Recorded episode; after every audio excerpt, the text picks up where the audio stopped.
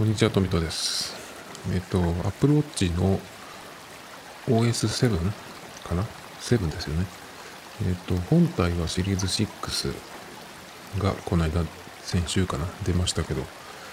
えっと、OS が7ですね。新しいのが出て、インストールしました。今日しました。で、割とね、その iPhone でもそうですけど、うん、新しい OS が入った時に、結構前はねその隅々まで見ていたんですけどまず設定の画面に行って何が追加されてるかと。かだけどもう今は本当にその項目も多くなってきたしまあそんなにっていうところもあってね。あとは何て言うのかなその、まあ、こういうポッドキャストまあそのテック系とかアップル系ってわけじゃなくてうーん何て言うんだろうこれは。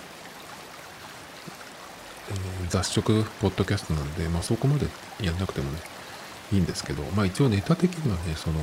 一応でもなんだろうなあの IT メディアとかあと Engadget とかのその何が変わった的なねえっ、ー、と記事を読んで、まあ、一通り自分でこう見てみようとまではするんだけどまあ別にそこまでしなくてもいいんじゃないっていうね風になっちゃうんですよね別に。で特にその最初にその新しい機能が何かっていうのをこうさっとさらうっていうのを、まあ、やったりやらなかったりなんですけどまずやるときっていうのはあのこういうのが追加されてるよっていうのをねえ、と知らないでずっと過ごしててでその機能とかが自分にとってそのすごいあの重要なものとかね何かその自分にとって何か変わるっていうようなものだったりした場合もったいないじゃないですか。だから一応見るんですよね。だから結構そのうんまあウェブの記事もそうですけど結構 Mac ファンとかねその雑誌をその時はあのデジタルの方で見たりしますね。そういう何か大きいものがあった時は。なんですけど、まあ、それと同時にその最初にうん、そういう新しいものを一覧でチェックするっていうよりは普通に使ってみてあここが変わったっていうふうに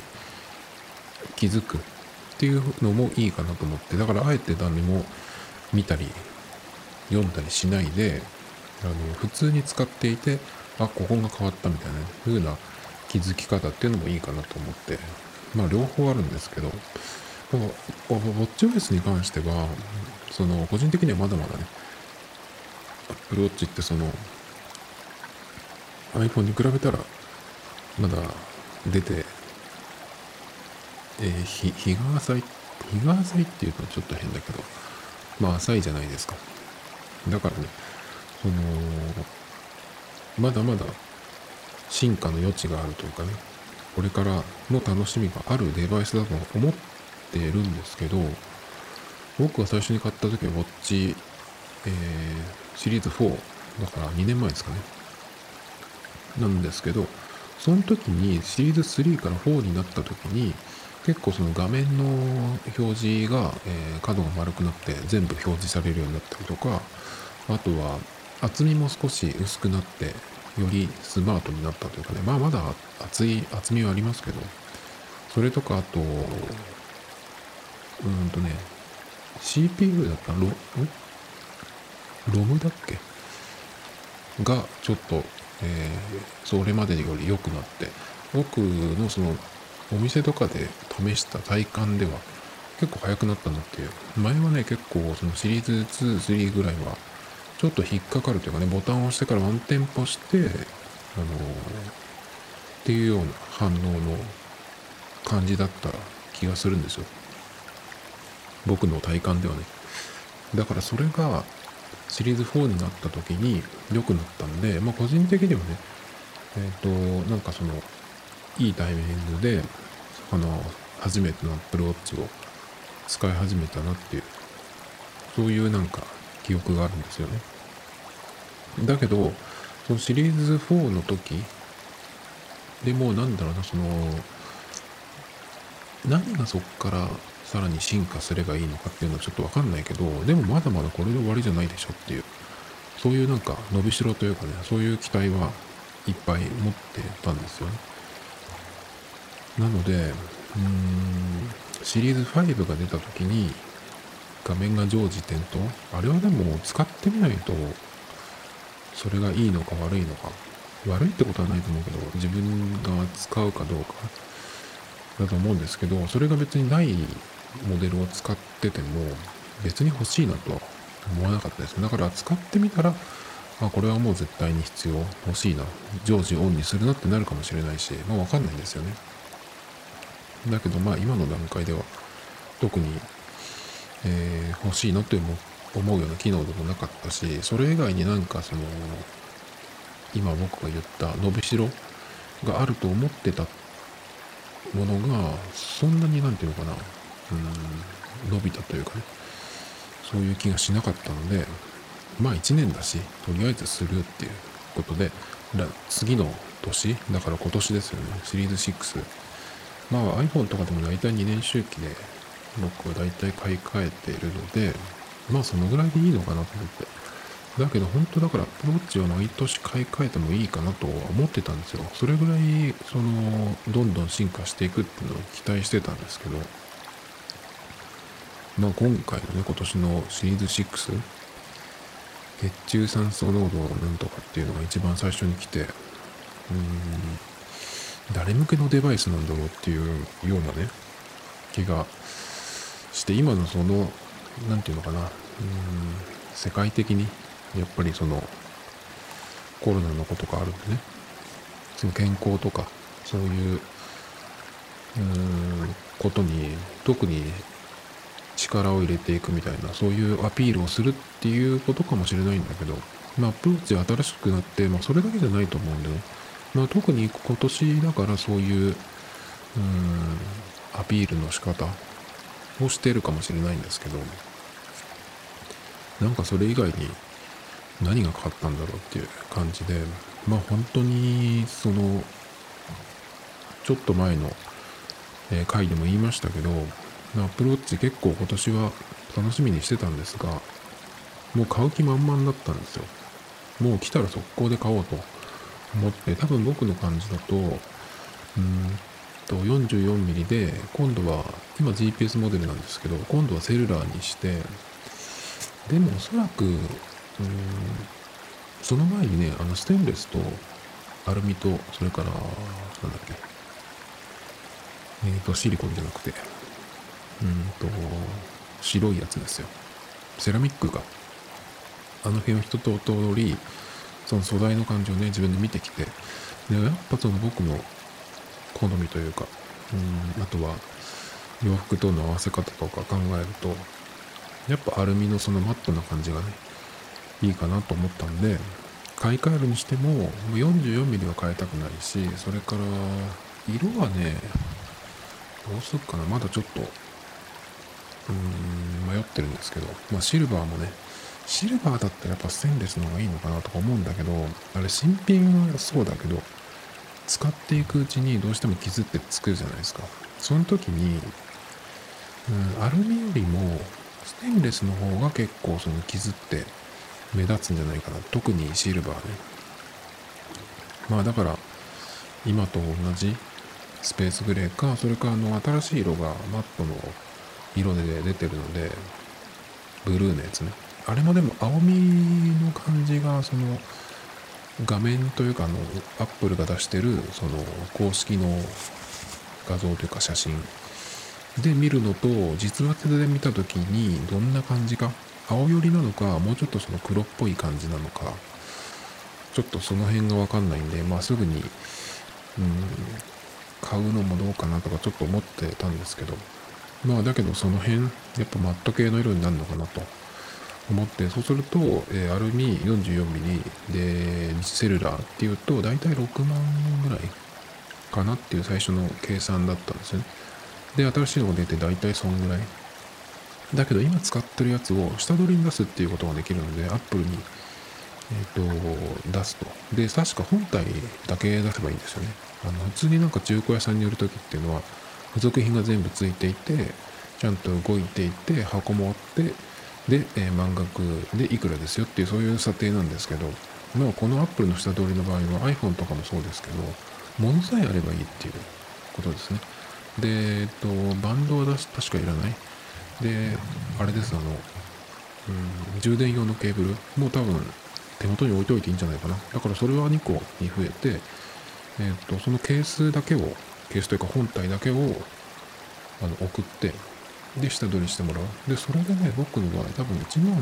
6000円ぐらいかな。あの、OK だったら。なので、まあ4万円台で買える。5万円いかない値段で買えるっていうことなんで、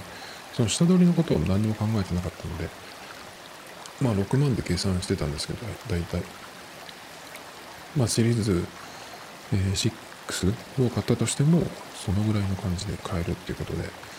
結構ね、あのー、まあ買う気満々でいたんですけど、まあ、買ったところでね、今のそのシリーズ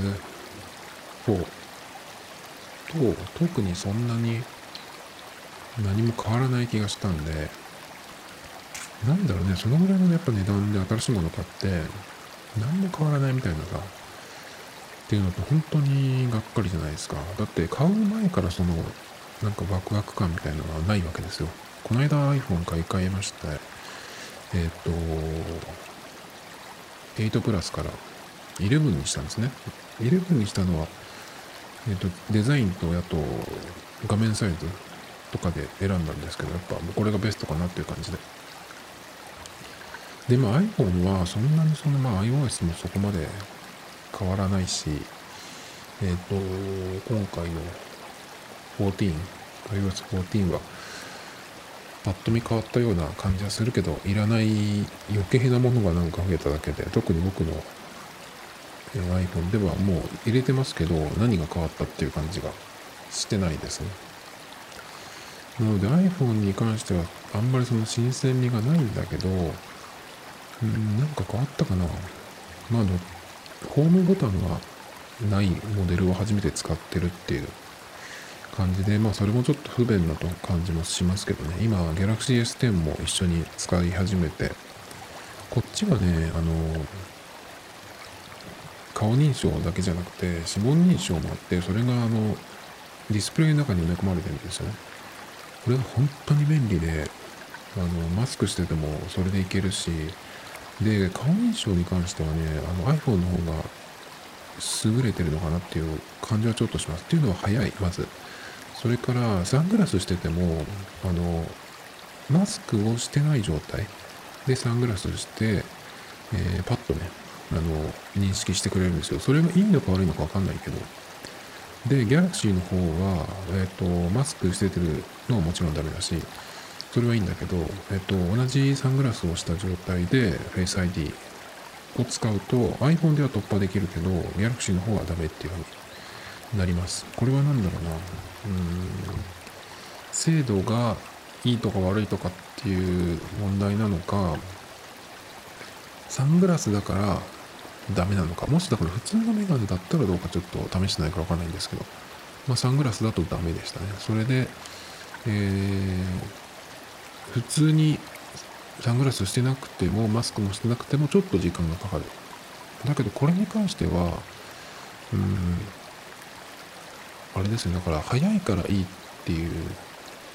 問題でもないのかなっていう。ただその、うん、判定が厳しいのか iPhone よりねっていうのこうことかなとかちょっと思ったんですけど。まあそれでもあのえーと、サングラスしててダメな場合でも、えーと、画面内指紋認証があるので、まあ、どうってことないんですよね。マスクを外すっていう、あ、えっ、ー、と、それがダメでマスクを外すっていう、その手間を考えると、指紋認証で突破する方が全然いいんですよね。だから指紋認証があるので、まあ、最初に、えー、まあ、顔認証だけじゃなくてね、親指もその画面のところに置いとけばね、どっちかが一致すれば、あの、ロック解除してくれるんで、その辺は特にあの問題ないんですけどね。まあでもなんとなく、うん、あ、でもそうだね。だから今自分で言ったけど、早いからいいっていうわけじゃないですけどね。まあでも iPhone の方が顔認証は早い。スピードは速いですね。まあ、その認証の精度とか、えー、はどうなのかちょっと分かりませんけど。っていう感じでね、えっ、ー、と、どうや、どういう話してたんだっけ？まあ、WatchOS、あ、えー、シリーズ6に関しては、あの、なんてことない、えー、特に、うん、引っかからなかったんですけど、まあ、WatchOS7 が来たんでね、まあ、入れまして、で、今回はそんなに、あ、でも WatchOS が、あの、新しくなって一番楽しみなのは、やっぱりその文字盤ですね、WatchFace。文字盤が新しくなる、追加されるっていうのが一番の楽しみですね。去年の WatchOS6 の時は結構その、うん、機能よりかは全画面の、うん、デザインというかね、なんかそういうのが結構多かった気がしますね。今年は結構それよりも、えっ、ー、と、なんていうんだっけ、クロノグラフみたいな、ああいうちょっとその、機能性を重視したというかね、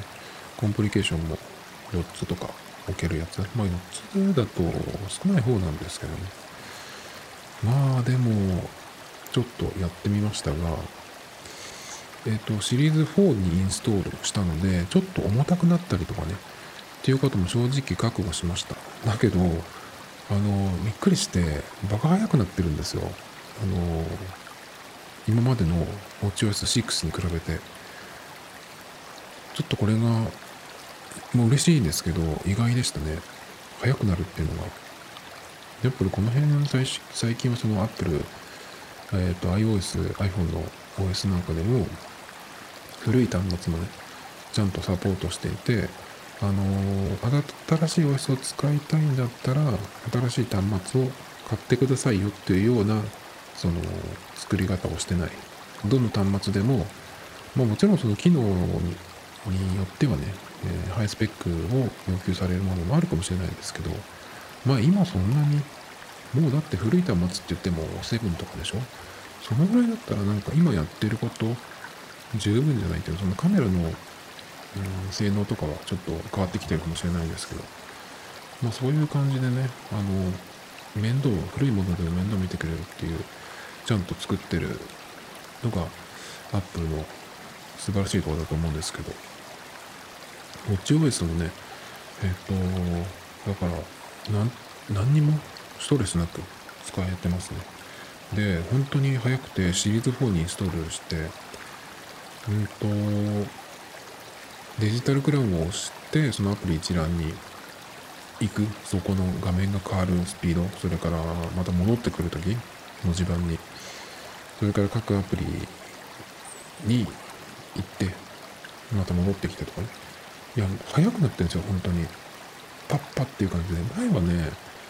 うんと、別に、まあ、引っかかるとか遅いとかってわけじゃないんだけど、まあ、普通な感じ普通な感じ？これもちょっと表現があやふやですけど。だけど本当に速くなって、パッパッっていう感じで速くなってるんですよね。あれ買い替えたっけって思っちゃうぐらい速いんですよ。ちょっとこれがね、あのー、びっくりしましたね。で、機能的にはね、うんと、よくわかんないんですけど、あのー、文字盤の、うん、え、編集画面、コンプリケーションを何にするとか、色を何にするとかっていう、そのやつがですね、まあちょっと変わりましたね。まあわかりやすくなったのかな。今までは、まあでも画面見ればね、ここをスワイプしてダイヤルデジタルクラウン回してっていう風になってるので、まあどれかをやればね、その、変えられるっていう感じなんだけど、まあ編集モードに入るっていうところがちょっと一個ボタンがついたっていうのと、今までは、あのグッと押し込んでやるっていうハプティックタッチだっけ？なんかそれがあったんですけど、今の新しいやつは、この OS からだけかな、あの、なしになったんですよね。だからロングタップ、長押しして、なんかその起動する、機能を呼び出すっていうのがあるんだけど、それがなくなったっていうので、ちょっと1個ボタンを追加したのかなとか思ったんですけどね。まあ、新しい文字盤、えっ、ー、と、クロノグラフとか、タキメーターとかなんかいろいろありますけど、僕あんまりこのクロノグラフとか、それの機能、いまいちよくわかんないんですよね。今 Apple Watch に入ってきたんで、ちょっとこれを覚えるいい機会かなと思ったんですけど。で、その、え文字盤を選ぶところで、その、それぞれのね、文字盤、まあ、クロノグラフとか、今言ったタキメーターとか、あと、それに関してどういう機能かっていうのが書いてあるんで、まあ、ちゃんと読めばね、わかると思うんですけど。まあ、でも結構、うーん、あれだね、あの、去年の、その、WatchOS じゃないや、WatchOS か、WatchOS6 で追加された文字盤っていうのは割とそのデザイン的にっていうところでしたね。あの、機能がどうこうっていうよりも。っていうのは多分、あの、画面常時点灯っていうのがあったので、まあそういうファッション的な要素が強いものを入れてきたのかなっていう感じなんですけど、今回のやつは、まあ、これもこれでかっこいいというか、あのー、なんて言ったらいいのかな。ロレックスの、ななんていうモデルだろう。サブマリーヌじゃないな。なんだろう、なんかそういう感じの雰囲気がある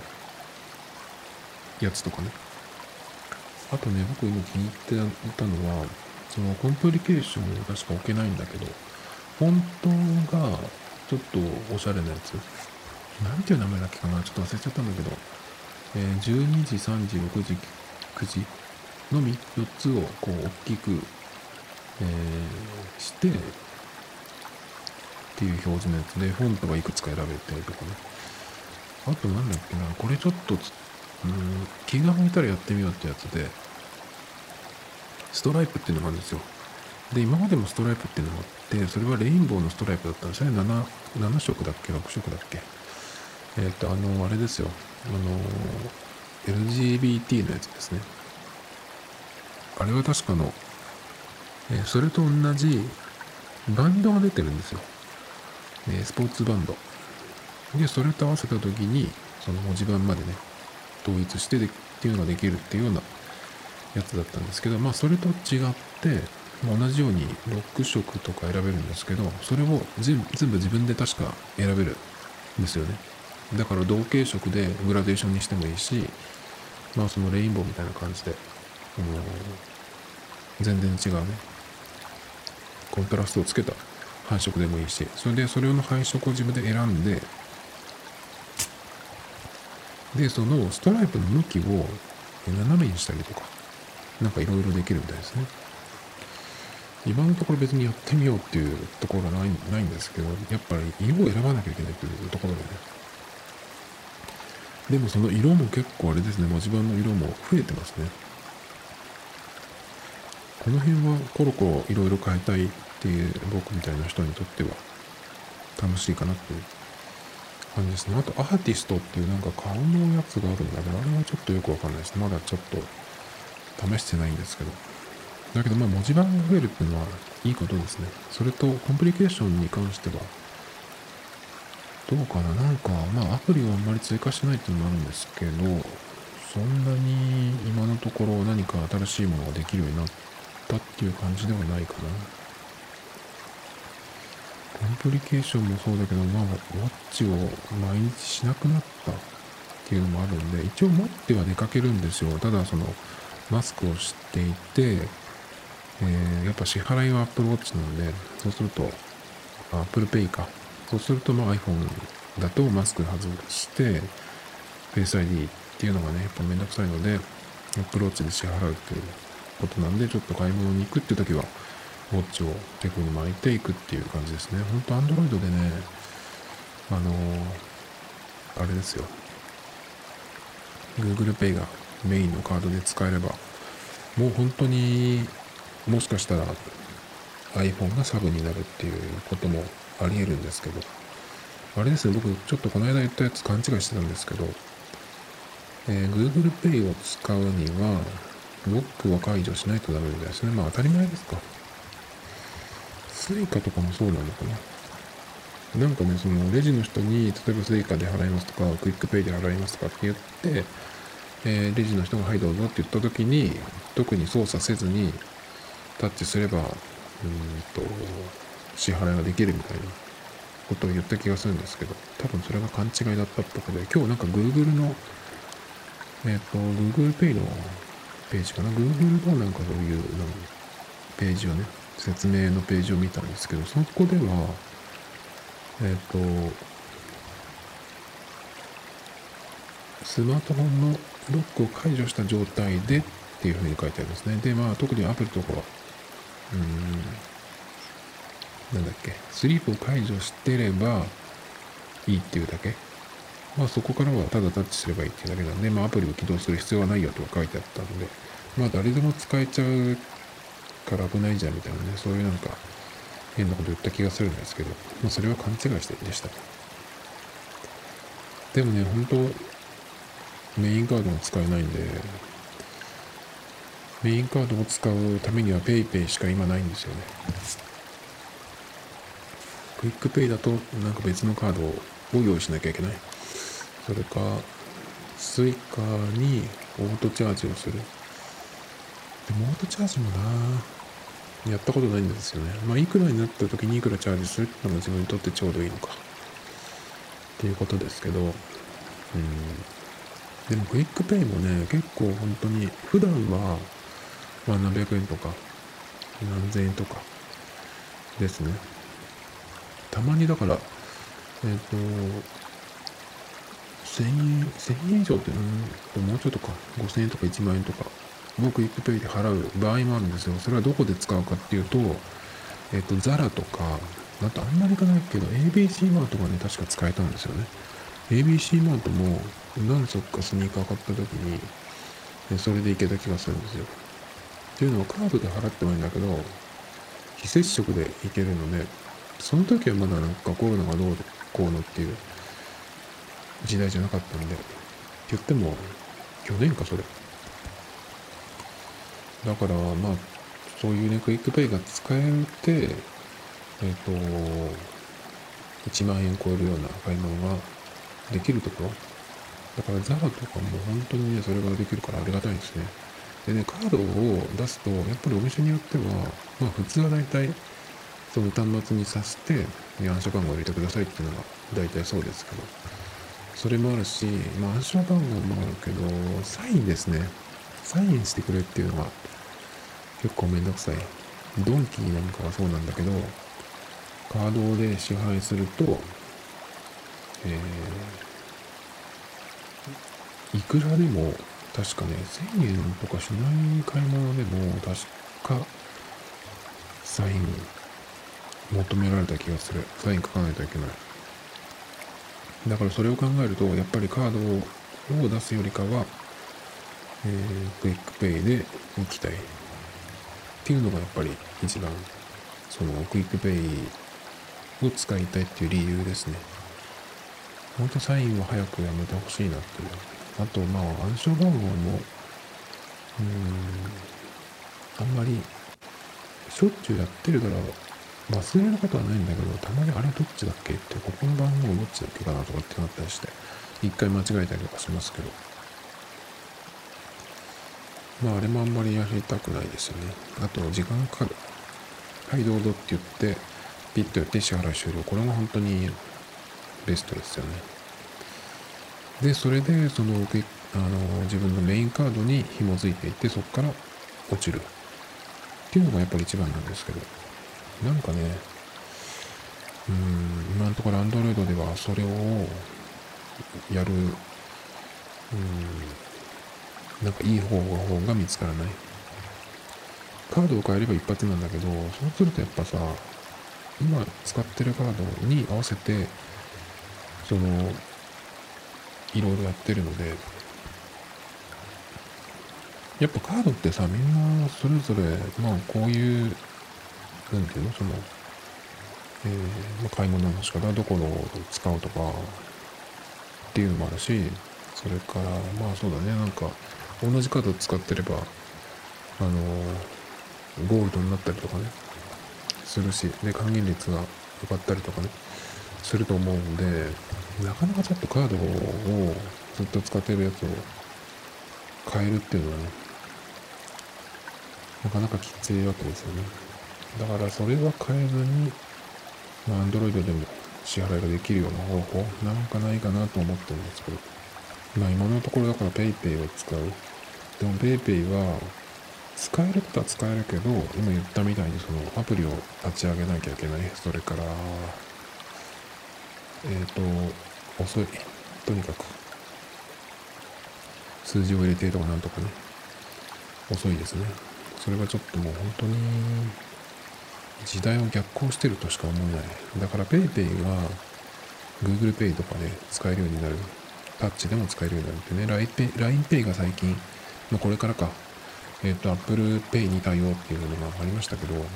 あれさ Apple Pay じゃないや。PayPay と Google ん？PayPay と LINEPay 統合するとかなんか業務提携じゃないけどなんかするって言ってないけどそうしたらね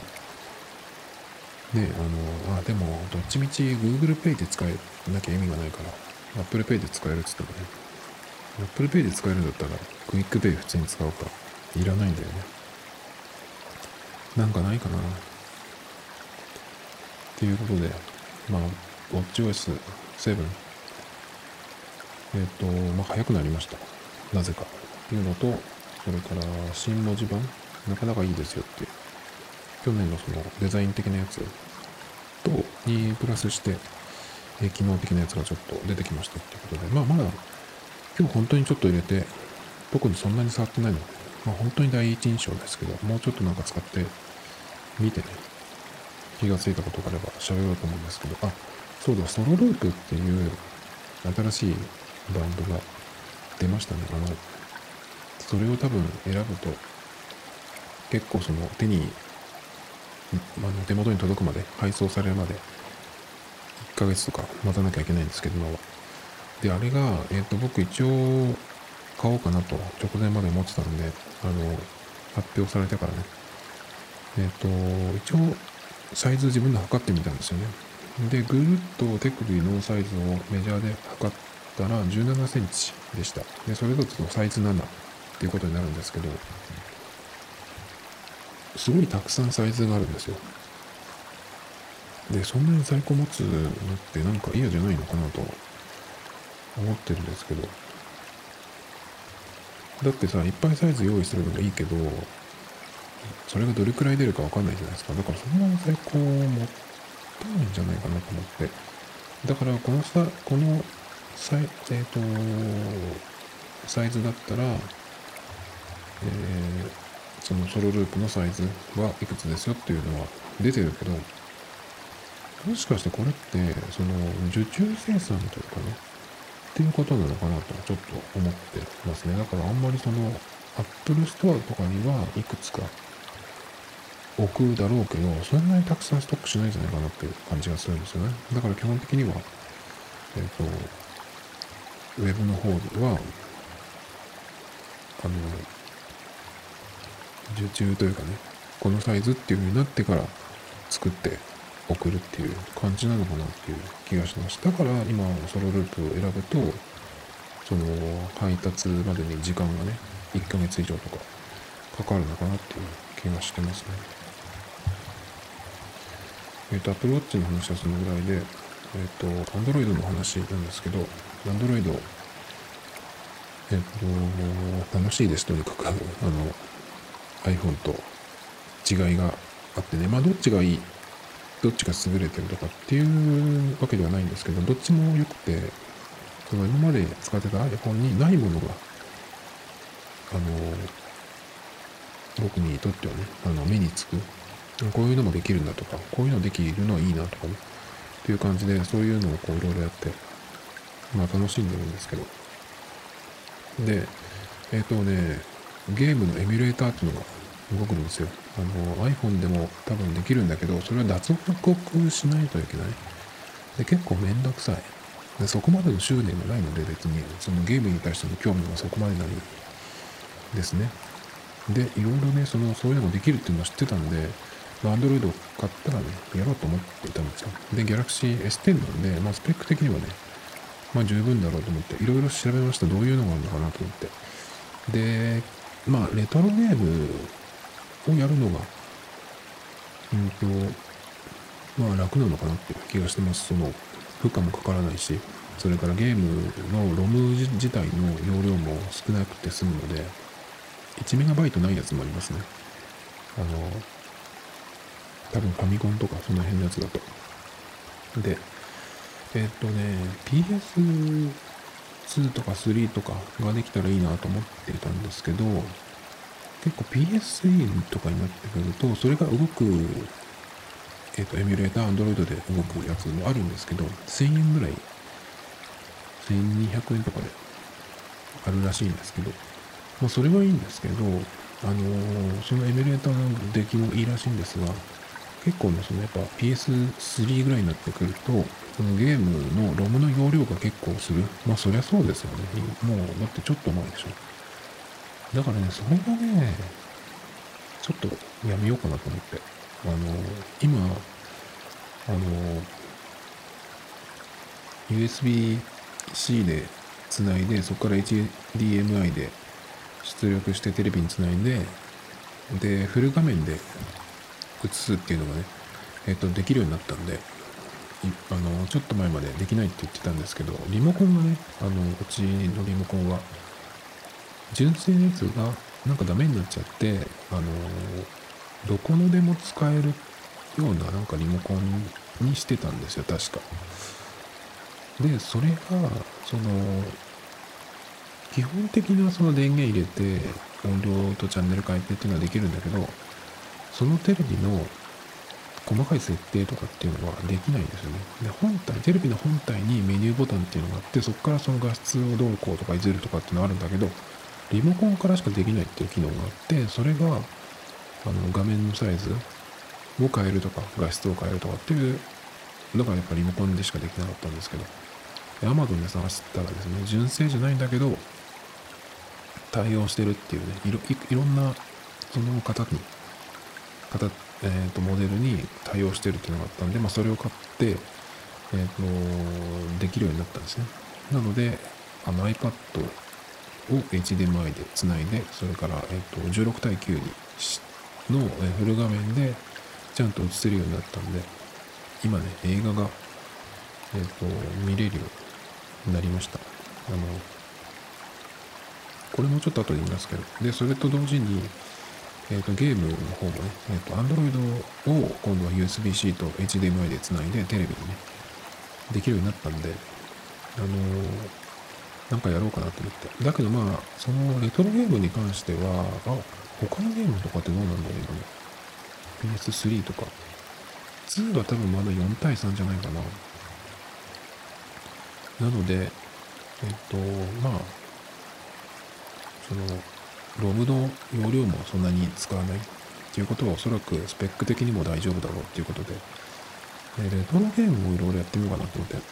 るんですね。まあ、スーファミとかですね。で、えっ、ー、と、そのゲームをやるにあたって、スーファミは確かにダメんだけど、なんか PS とかに関しては、えー、バイオスってね、この間僕ビオスとかっていうふうに言ってたんだけど、BIOS っていう読むらしいです。BIOS でね。っていうそのファイルをロムを入れてるフォルダと一緒のところに入れておかないと動かないみたいなね。そういうのがあってですね。え、ー、と、まあ、その辺がよくわかんないからやめようかなとかっていう話もしてたんですけど、まあ、毎日のようにググったりしまして、なんかでき、できたんですよ。で、それもできたので、えっ、と、今度はそれができたんだったらコントローラーが欲しいのっていうことで、まあ、Android で、えっ、ー、と、反応してくれるコントローラーっていうと、Xbox とか、あとは PS4 のコントローラーですね。だけどまあ、結構、高いんですよ。8000円とかかな、今。普通に。あれは定価なのか、あの、任天堂スイッチ状態の、えー、値上げ価格なのかちょっとわかんないんですけど、まあでもそんなにしっかりやらないんで、なんか Amazon で、適当なやつを探そうと思って。で、見たら、うんとね、3000円から4000円ぐらいで、その結構、ちゃんとした。で、僕は有線にしようと思って、あの、遅延があるのは絶対嫌なんで。そしたら、まあ、ちょうどいいのがあったんで、まあ明日多分届くと思うんですけど、まあ、それができたので、えっ、と、Android に、えっ、と、まあ、エミュレータプロも入れて、それから、えー、ハブっていうんですかね、アダプターに USB-C でつないで、HDMI と、それから USB-A もつながるので、そこにコントローラーをつなげてやろうかなっていう感じですね。それと同時に、えー、まあ今度は iPad の方ですけど、iPad の方に今 Amazon プライムビデオを、えー、の映画をね、えっ、ー、と、ダウンロードして、えうちには固定回線が今ないんで、あのそうすると、なかなかその映画をダウンロードするっていうのは無理なんですけど、まあ、職場だったりとかね、あとは、えっ、と、よく使うコワーキングスペースっていうところがあるんですけど、そこで Wi-Fi が使えるので、そこに行った時に、えっ、ー、と、見たい映画を、うん、ダウンロードしてくるっていう。で、その、まあ、映画をテイクアウトしてくるみたいな感じですかね。感覚的には今の。で、その Amazon プライムからダウンロードしてきて、今ちょうどね、マーベルとか DC の、あの、アメコミの実写版の映画、アベンジャーズとか、えっ、ー、と、バットマンのダークナイトシリーズとかね、あとはスパイダーマンもいくつか出てますね。最初のやつ、なんかシリーズが3つぐらいあるんですよね。そのスパイダーマンっていうのと、それからその後のアメージングスパイダーマンのシリーズと、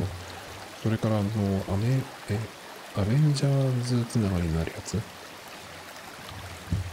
すね。僕は今ちょっとアベンジャーズ2つながりのやつを見始めてるんですけど、その辺とかね、まあ本当にいろいろ映画があるんで、ちょっとこう気になったやつをパパッとチェックしておいて、で、そこに行った時に、ダウンロードして、まあテイクアウトしてくるみたいな感じですね。で、えっ、ー、と、まあ、サイズ小さい問題、その HDMI で繋いだ時にサイズが小さいっていう問題も解決したので、結構だから映画も持ち帰ってきて、昨日から見始めてるんですけど、いや、結構これはよくって、あのまあ、固定回線がね、光回線がうちにあって、Apple TV とか、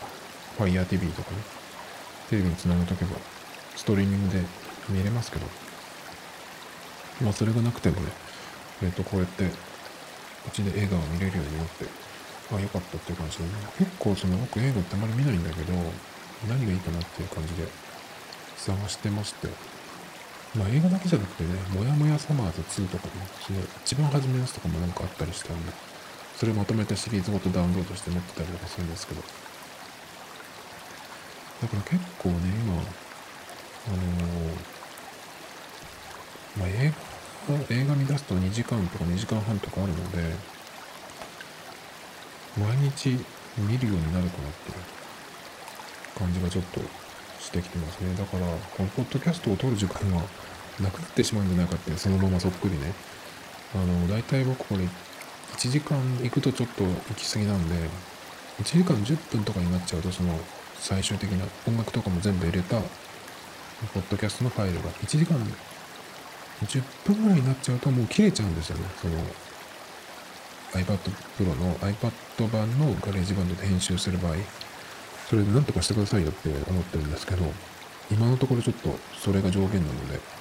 だからまあ45分とか50分ぐらいでなんとか、えー、切り上げるっていうような感じで喋ってるんですけど、だからまあだい大体その1時間ぐらいですかね。途中でなんかトイレ行ったりとか、なんか飲んだりとかっていうのも入れると、大体その収録に使う時間は1時間ぐらいなんですけど、まあ映画見始めるとちょっとそれが、なかなかね、毎日を撮れなくなるかなっていう気がしてますけど、まあもう80何本まで来てるんで、いいかなっていう感じですけどね。だから本当に、ちょっとしばらくは、えっ、と、毎日映画生活っていうふうに になるかなっていう感じです。Tomito Times Podcast This program was broadcasted you Anchor FM